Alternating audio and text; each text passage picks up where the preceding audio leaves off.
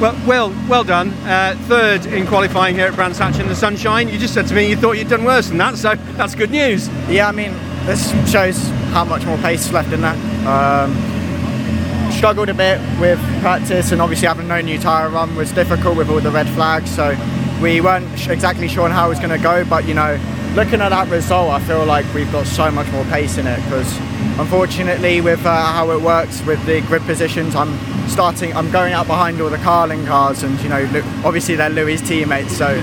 Um, going out, I'm, I'm getting, uh, I was getting impeded uh, uh, quite a bit on all my in my session. You know, nothing that I could have done or uh, anything else could have done. It's just the luck of the draw, really. And for, unfortunately, for the final round, me being behind them didn't didn't work out in my favour. But you know, uh, we just have to race hard.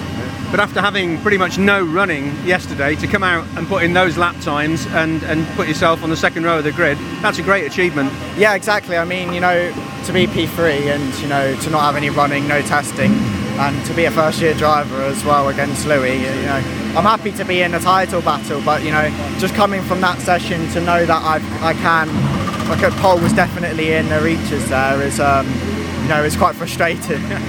really good drive, well done. Thank you.